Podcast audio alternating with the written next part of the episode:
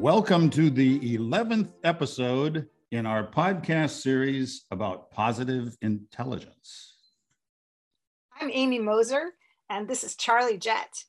We are two certified positive intelligence coaches and partners. I'm in London, England, and I'm a US, UK, and Italian citizen. And I work internationally with divorce lawyers, parents, and kids to develop a fresh mindset about divorce. And I'm coincidentally running a free seminar on positive intelligence parenting on 15th of October. So that's fantastic. That's fantastic, Amy. We'll learn more about that uh, toward the end of this, and you can tell us more about that. Uh, and I'm in Chicago. I'm Charlie Jett, and I'm I'm I'm actually in a building near where Amy used to work. And I work with individuals and businesses on career coaching. And I'm the author of several books that are listed on Amazon. One actually went to number one on Amazon. It was a memoir about nuclear submarines. Now, in the last episode, certified positive intelligent coach Diane, Diana Boskma and I discussed one of the saboteurs, the victim. And in this episode, Charlie and I will focus on another saboteur, the controller. Now, this is the one that can be lethal for parents, um, and that's including me with two teenagers. But it's also popular with CEOs, Academy Award winners, and prime ministers. Everyone has saboteurs, by the way. They certainly do, Amy, and, and we've gone through them in previous episodes and we'll go through some more. But the individuals with the controller saboteur, they have they display several characteristics. They they generally are they have some sort of anxiety-based need to take charge and control situations and they like to bend people's actions so to their own will. They like to come in and just take charge. And whenever they can't do that they oh they get really affected by high anxiety and impatience. So some characteristics of individuals with the controller saboteur are um, connecting with others through competition and challenge and conflict rather than softer emotions. And you might think of like a CEO that's really aggressive, or even a parent who is really pushing their kids. Um, they have a willful, confrontational manner, and they're probably a straight talker, but they really push people beyond their comfort zone and intimidate other people. And when you hear that last one, intimidating, it sounds like the opposite of the ideal parent or leader. You know, but like with other, the other saboteurs, there are people people who have the controller as a saboteur do have their strengths. And as you said, they are confident, they're action oriented, they're decisive and persistent, and they're not not afraid to challenge themselves and others. Uh, and they're, they're able to do the right thing, even if it's unpopular. They're not really the pleaser. They'll, they're, they're willing to step up and, and do the right thing, even if it's unpopular. And they see possibilities uh, and, and in, in self and others toward outcomes when, they, when they're confronted with circumstances. But as is true with all the saboteurs, these strengths are taken to the extreme. So when I'm talking to my clients, I call this overdrive. Um, so you've gone into overdrive. Overdrive, I like it. And you want to get back into normal drive. um, and this is where positive intelligence helps. As you know, the ultimate goal of positive intelligence is to regulate that imbalance between the left and the right brain. Or when I put it simply, it's turning down the volume of voices that are coming from the saboteurs and turning up the volume of voices coming from what we call the sage perspective. And remember, saboteurs are not you. I call them the little gremlin on your shoulder that tells you lies. I like that. I, yeah. I imagine the controller is a greedy, ugly little guy looking somewhat like a Halloween goblin. okay, Amy. So let's meet the controller. And to start out, why and tell, tell me, how do individuals know when their controller starts showing up? Well, I have done some saboteur workshops with parents, and um, it's interesting that a lot of them say, well, this controller is one of my top saboteurs when I'm a parent. like not necessarily at work. So it's like kind of high anxiety when things are not going my way. So, for example, around bedtimes, you know, just getting into that mode of, okay, now we have to do what I say, and being angry and intimidating with uh, when others don't follow. Um, also, controller shows up in many high conflict divorces, like usually with the pleaser at the opposite. you know, uh, I always recognize uh, when the controller is showing up in someone because they they tend to move to the front of the room. You know, mm. it's almost like in the military. You want to say "can shut," you know, and stand up and uh, and and and salute them and that sort of thing. And what does uh, what does the controller actually surface in people when when they do show up? Um, I think it's it's this kind of discomfort and impatience with others like my own personal example, um, I was in, um, I was defending my own self in a divorce hearing, and I needed to keep researching more and more case law about this topic, and that was just out of control to me. Um, and I was just highly anxious about this and feeling like, you know, controlling would be the answer. Yeah, and I the experience I had was a rather sad one many years ago, where my my former wife uh, had a, a, terminal medical disease. A disease it was cancer, it was a form of cancer, and uh, I had this great need to take charge of her care and uh, control. You know, really uh, make sure everything was done just absolutely right and and that sort of thing. And it went so far as that you know three months or so after she had passed away, um, I actually went to her mother and said, "Listen, this is really bothering me, and uh, I want I want your permission to let go mm, because I, yeah. I I can't do anything anymore. I can't control it anymore." And it was really a horrible, high anxiety and uncomfortable situation. Now, regarding the controller's source, Amy, where does mm. this hmm. controller come from? It can be a couple different things. Some people are just born with it. Some people have some early life experiences, maybe where the child is forced to grow up fast and be on their own to survive. Um, I've worked a lot with divorce lawyers, and I've found in that case, when I'm coaching them, they have a need to win and a need to be right. So it's the kind of black and white, um, wanting to have this defense against vulnerability. Yeah, I think uh, I think maybe a source uh, for some of this controller uh, uh saboteur could come from people. An analogy I can think of is in sports, where somebody becomes the captain of a team or something like that, and just is in charge and gets used to that sort of stuff, and and that can be a, a source of being a controller. Well, you know, as you mentioned earlier, there are these things are like little gremlins that sit on your shoulder and tell you lies Mm. And uh, what, what are some of the biggest lies that the controller tells you or, or, or your clients or people affected with that? And what are the counters to those lies? Well, I think I like to hear it in sort of a quote from yeah. the controller and that it's you know sitting on my shoulder and it's really saying these things to me um, so without me you can't get much done yeah so it's really saying, you know, you need me to survive here, and you need to push people, including yourself. Um, and my own personal example again goes back to my divorce, where I had a friend who um, described it as a kind of game of chess, um, and it was falling into this kind of high conflict pattern. So I think those voices of like you need to push people, um, if I don't control, I will be controlled, and I can't live with that. Um, and then this one about, you know, at, with families or with the team at work, I'm trying to get the job done for all our sakes.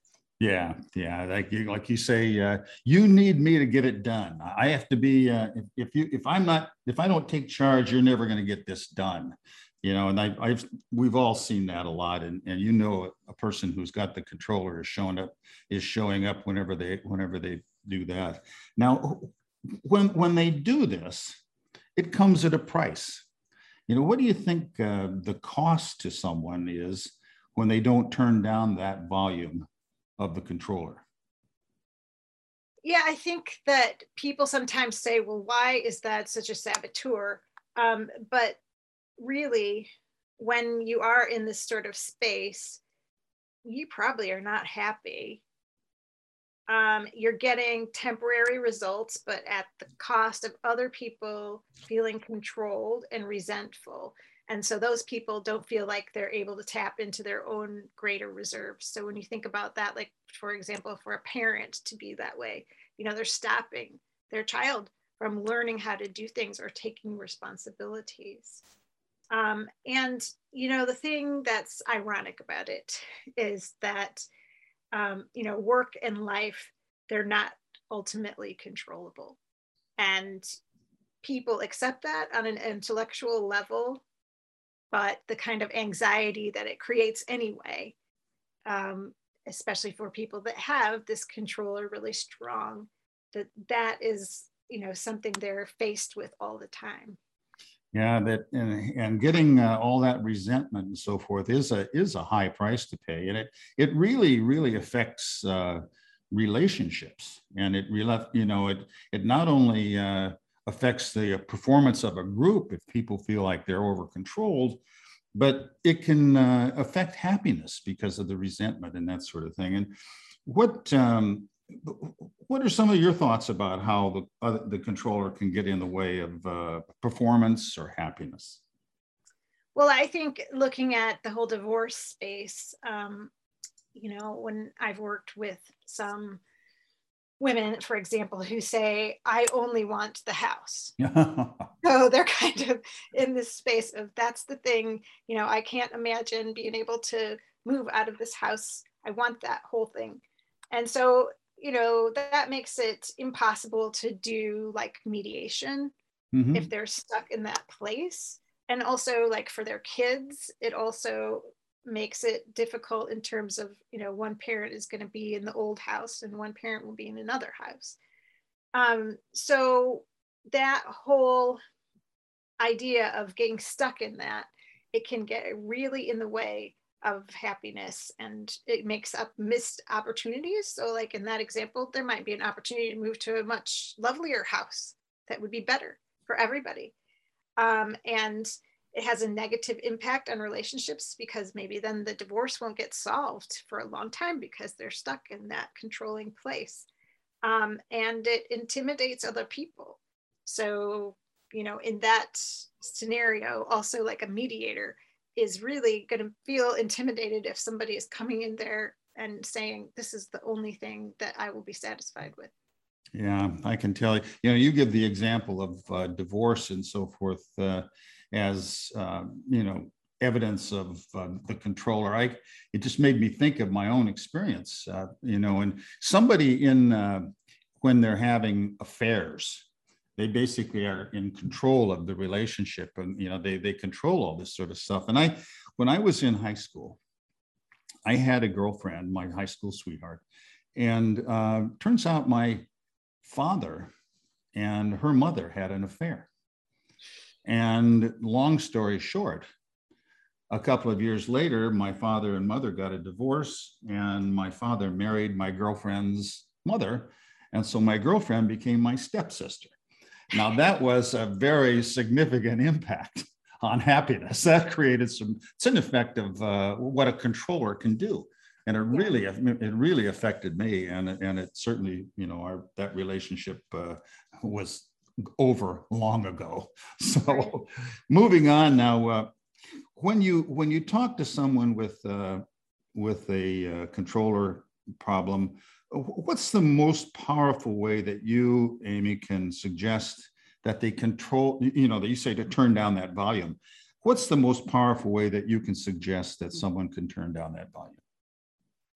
Well, Charlie, there's a couple of really foundational things in our positive intelligence program that I think relate to this. So, this idea of having empathy for yourself.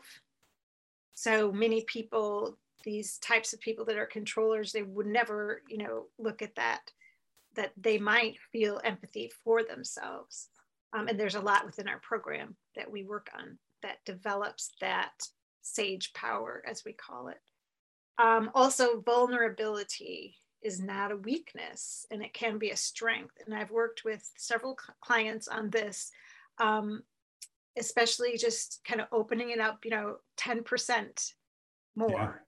Which is what we talk about in positive intelligence 10% more vulnerability.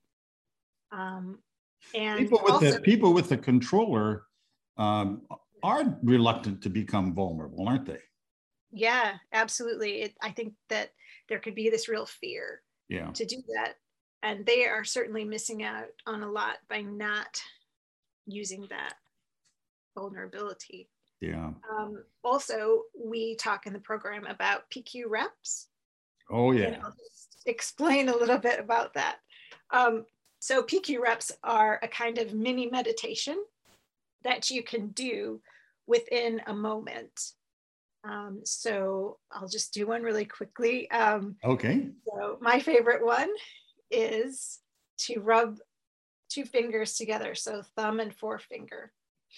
So if you're um, listening, you can play along. Thumb and. But not if you're driving. not if you're driving, no. But otherwise, yes. So just kind of slow down your breathing a little bit. and really focus on exquisite attention on those fingerprints rubbing together.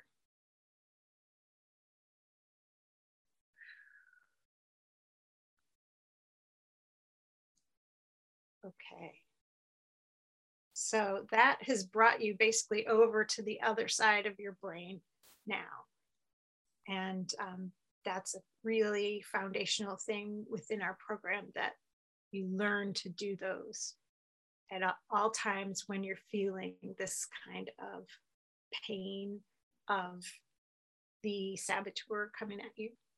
Mm-hmm. Um, you know, Amy, uh, when you first explained this sort of thing, like these PQ reps to someone, they, you know, they're very skeptical uh, like, oh, you know, I don't know if that's going to work. This is a gimmick and that sort of thing. And quite frankly, the PQ reps do not work if you don't practice them. And when you're what you're actually doing when you practice these or practice the PQ reps over a period of time is you're actually building neural pathways in your brain, actually physical neural pathways in your brain. So what happens is there's nothing magic about rub, rubbing your fingers together, but when you do it, it triggers a memory that activates, uh, you know, actually turns down the volume of that left brain and turns up the volume of the right. So they do work. They don't work if you just say, uh, oh, oh, that sounds good academically. I tried it once and it didn't work.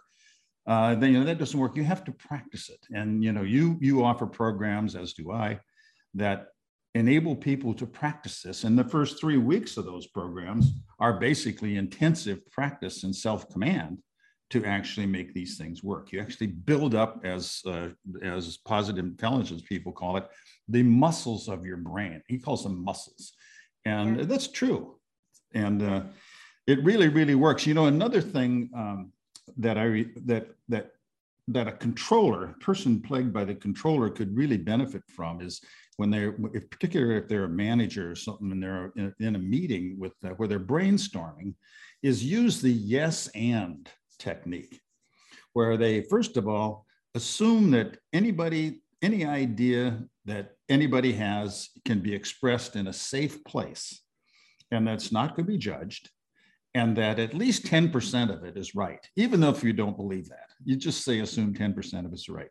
And when you listen to somebody in the brainstorming session, what you do is you, you respond by saying, Yes, I love what you say about that, or I like what you say about it if you don't love it. And then, and then you say, Yes, and, and then you build upon what they said. Never, never, never do you say, Yes, but, because then you're being judgmental and that triggers the right, the left side of your brain, and in comes the judge and all the saboteurs clapping their hands, saying, "Yeah, you're listening to me now." So anyway, Amy, this is really, really, really worthwhile and fun, and I just really enjoy talking to you about this. Yeah, same here. Um, and I was just thinking of when you were talking about that, another foundational part of our PQ program, which is that every situation is a gift. Yeah. No matter whether it, it, you see it as bad, maybe right now. Um, but if you can, you know, sort of spy into the future, that you can look back later and see this situation as a gift, then I think that it's going to calm down your controller. It's going to also help you feel like some of my clients have said, you know, any outcome is going to be okay. Yeah. It's hard to do, you know, it's, it, it, you know, finding the gift in a negative circumstance is a hard thing to do. Yeah. And that's part of the training. That's part of the mm-hmm. training. Yeah, because it's worth it. I think once you get toward that place. Um, and I also just wanted to bring up another one of our sage powers that we call okay. them, which is called navigate. And that is um, you're looking at yourself as your 80 year old healthy person, and you're looking back on your life um, and looking at this kind of place where you are now and finding out, you know, what is important and what is not important. It's kind of like you're, you're you're looking at all those things that you came up with in a brainstorming session uh, of the innovate session, the innovate power, and and then you're looking back at them as your wiser elder self. Right, and, right. And that's when you do the uh, the evaluation, and then you shift into what's the other thing you shift into when you do that. Well, you can shift into exploring mm-hmm. um, and looking at the bigger picture. Yep. Um, and that can help you also to see some of the parts of the puzzle that may not have been apparent before. Yep. And you sort of, you know, investigating like the anthropologist. Yeah. And then and then when you get right down after you do all that, you activate. Mm, you pick yeah. out the most important things. You not only activate, pick the things you're going to do, but you make a commitment to do them and you yeah. you hold yourself accountable to do them yeah absolutely and well, that feels good you know um, especially in my clients experiences you know when i have been able to do that especially at the end of a coaching session um, to have that kind of accountability yeah. and to have that kind of energy going forward is really valuable. Fantastic. Well this has been fun amy. It has. Um, and Charlie, um, it's just a great kind of discussion and a closer examination of this controller, which I think it's always been an intriguing saboteur for all of us. It is that controller is is is intriguing, and the controller controller also has tag team members. The controller, you know, the other saboteurs come waltzing in there too. Well, Amy, thank you so very, very much for joining me as a co-host today. And, and we look forward in subsequent episodes to taking a deep dive into some of the other accomplice saboteurs. Now, Amy, where can, where can one contact you? You mentioned you were having a workshop on the 16th or in a couple weeks. the weeks. 15th. Yeah. So this is one called PQ for Parents. So I'm doing this on behalf of the positive intelligence parent community. So we've got quite a few people in there working for making positive intelligence work for parents. So it's going to be a really fun interactive workshop, uh, one and a half hours, um, where people can really bring their own dilemmas, real life dilemmas about their kids, and get some real fresh thinking using this positive intelligence framework. And um, I will just give you my website, which is very new. I'm excited about it. Okay. It's um, https slash slash Amy Moser, A M Y M O S E R dot coaches console, C O A C H E S console, C O N S O L E dot com. Amy so, Mosier, coaches console. That's it. And that's where they can find out more about this uh, workshop that you're doing. Yeah, absolutely. And I am also starting um, two programs on 18th of October for Positive Intelligence eight week programs. One is for um, parents, and the other one is for family lawyers. Fantastic. So that's my Fantastic. other audience. Well, Amy, uh, you can yeah. you can contact me at uh, charliejettcoaching.com. And that's C H A R L I E J E T T coaching and then dot .com or on this website where we post these uh, podcasts it's called podcastpq.com where you can come and learn all about positive intelligence from different points of view from different certified coaches from around the world well thank you all for joining us and we'll see you soon in our next episode where master coach and certified positive intelligence coach Pam Knox and I will discuss, will discuss the restless.